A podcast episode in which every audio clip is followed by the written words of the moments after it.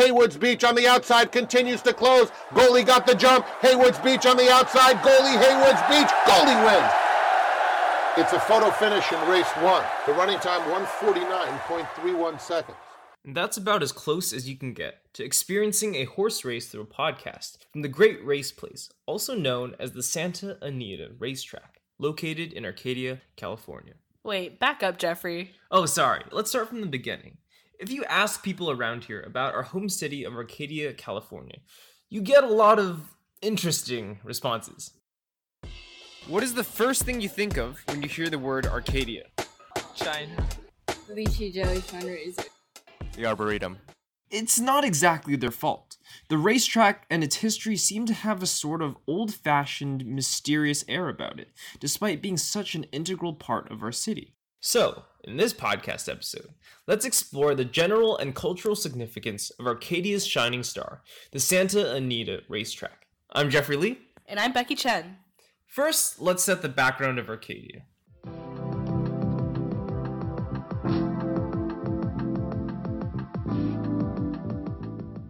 I've been here at Santa Anita for oh, just a little over 25 years. That's Pete Siberell. He's the director of special projects at Santa Anita Park. Guy named uh, from the Bay Area, a dentist named uh, Charles Strub.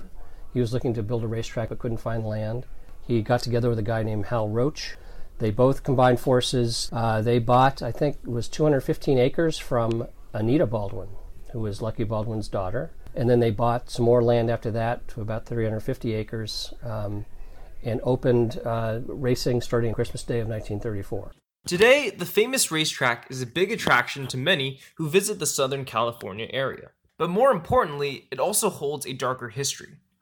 Back when when the United States entered World War II in 1941, the Santa Anita racetrack was converted into what was called an assembly center. That's the current mayor of Arcadia, Mayor April Verlato. That is where they um, would put all those of Japanese descent uh, throughout the state of California. They would bring them to the Santa Anita racetrack. They had tons of barracks. There was a mess hall. There was a laundry facility, a hospital, and all these different things were there. People were brought there, and then from that point, they were then taken on trains out to the Midwest where they were kept in actual internment camps for several years. To gain a better understanding of the living conditions of the internees at the time, we talked to Hideko Sansui, who was only 40 days old when she and her entire family were held at the racetrack. At that time, there was an outbreak of uh, chickenpox. It was horrible, you know, and and uh, my mother, of course, you know, being a newborn, she she was so worried that I was going to get it. She said I was going to die in that God-forsaken place. Everybody went into the stalls, the horse stalls. Everyone. There were horse dropping, and they didn't clean it up. They didn't clean it, sanitize it, or do any of that. We had a, they gave you, hand out everybody gunny sacks, and you filled it with straw. That was the bed. Mrs. Sansui went on to talk about the experience as a whole and how even many years after she and her family were released, the memory of being confined at the racetrack left a lasting mark. My sister told us, "Come on, let's go to Santa Anita and we'll, we'll go sit at the, uh, you know, at this area. They have white tablecloth, they have waiters and all that. It's a beautiful venue." And she she looked at him. She says she would never step into that place. She says. The next stop is Arcadia Station. Connect here with the Arcadia Transit Shuttle to Santa Anita Park Racetrack, City Hall, Methodist Hospital. So, after the racetrack's reopening in 1945, following World War II, the racetrack was once again very prosperous. The racetrack was even used as the 1984 Olympic arena for equestrian events, and many Arcadia residents attended, including former Mayor Gary Kovacic. I was at many events. I basically two, took two weeks off of work to attend. But yes, uh, our whole family went to a dressage event at Santa Anita Racetrack. Dressage is the uh, kind of intricate uh, pacing that horses go through.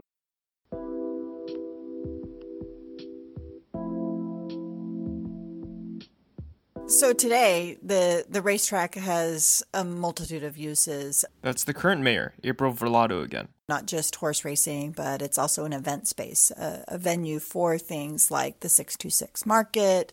Boy Scouts does a huge kind of grand opening. So it gets used for a lot of d- different things. Horse racing is really only um, six months of the year for our racetrack from December to June.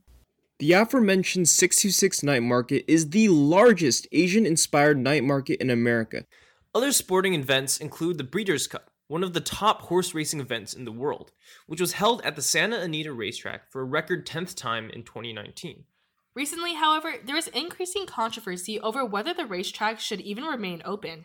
Since 2018, 42 horses had to be euthanized after suffering fractures and injuries at an alarming rate. Two horses dead in two days means horses are being forced to race when they shouldn't be, says PETA Senior Vice President Kathy Guillermo. You know, one horse injury, one horse fatality is one too many. That's Mr. Siberell, Director of Special Projects again.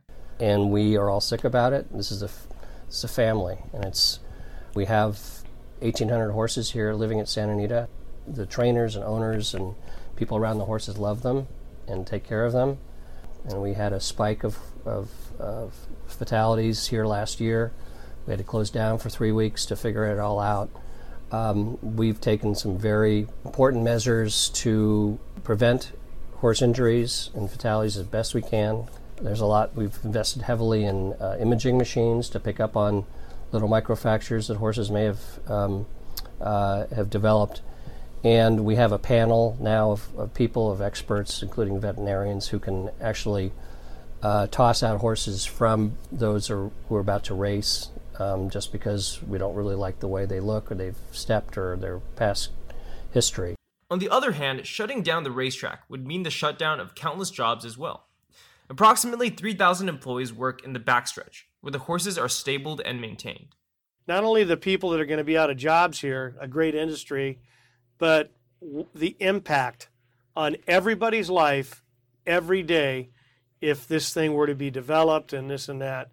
It, it would be a radical change in, in lifestyle here. That's Mike Willman, Publicity Director at Santa Anita.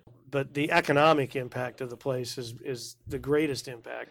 Back when this place was averaging 30,000 people a day, there was, there was a, a, an admission tax uh, where 25 cents out of every dollar went to the city of Arcadia. You know, but uh, Santa Anita is still a significant economic contributor, and not just here, but the other ancillary industries. You think of hotels, restaurants. We have a big, big footprint.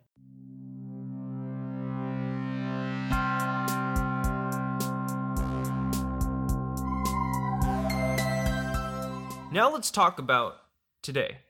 The heyday where countless celebrities could be seen in the racetrack's famous chandelier room may be gone, but the memories certainly live on. I experienced this firsthand as I went with Mr. Larry Stewart, a local journalist for over 40 years who covered horse racing, on a tour of the racetrack I will never forget. Wow, that's really cool, Jeffrey. Yeah, I met legendary bartender Frank Panza, who has worked more than 50 years at the racetrack and had many stories to tell. Well, it is my favorite story is the day when I kissed Ava Gardner. Can you tell me a little bit about that? She was up there with her husband Frank, and she asked me to kiss her, and I backed off, you know. And Frank said to me, "Call my my name is Frank too." He says, "Frank, you have a hearing problem?" I says, "No. Why? Why do you ask?" He says, "Well, my wife asked you to kiss her. Why don't you respect her wishes?" So I kissed her. That's awesome. And you might be surprised to learn that Miss Gardner's husband, Frank, was none other than Frank Sinatra. Oh my god, you're kidding. If you ask anyone working there, you will get the feeling that the love for the racetrack and the horses is still there. As a kid, I remember Native Diver. That's Mike Willman again. He was like a jet black horse, and he was what you would call a runoff, but a guy named Jerry Lambert had real light hands. And if you left that horse alone going to the far turn, he would he was almost impossible to beat.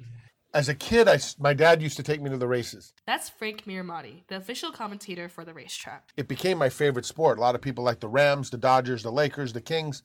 I just wanted to go to Hollywood Park or Santa Anita or maybe an occasional trip to Del Mar. I traveled 23 years as a track announcer, hoping to one day have the opportunity to be here. And so I cherish every moment. They call this the great race place. I call it the greatest race place. One of my last memories of being with my dad at the races was in 1984, the first Breeders' Cup at Hollywood Park. Last year, I had the privilege of calling the Breeders' Cup here at Santa Anita um, in the booth of my idol and the biggest races in the world at my favorite track in the world. So to me, I am very fortunate in that I have exceeded all of my career aspirations. And while the stands may not be quite as full as they used to be, to Mr. Mirahmadi, horse racing isn't close to a dying business. The on track crowds are lower now, and the reason for that is not because the sport is declining, it's actually quite the contrary. The sport has continued to grow. But because of the television coverage, um, it's easier for people to watch and bet on the races from their homes, mm. without a doubt. You don't have to only come here. You can be across town um, at other f- uh, simulcast facilities, mm. and you can be at home wagering legally on the phone and, and on your computer. From the highs of horse racing and tradition to the lows of terrible internment policies, from animal rights concerns to social gatherings, the story of the Santa Anita racetrack may sometimes be a controversial one, but also one with extraordinary hope. So, what exactly does this mean for our generation? For the young students like you and me who are growing up around something this significant? It is up to us and the next Arcadians to atone for its past, as well as cultivate its development as new generations discover the racetrack. Only by bringing up the tales of the Santa Anita racetrack's past can Arcadia understand how it came to be and proceed into the future without burdens to hold it down. So, when people from the other states and even other countries ask us, What's in Arcadia? we can stand up straight and with pride say, The Santa Anita Racetrack." with its long and varied history, which still connects Arcadia residents, past, present, and future.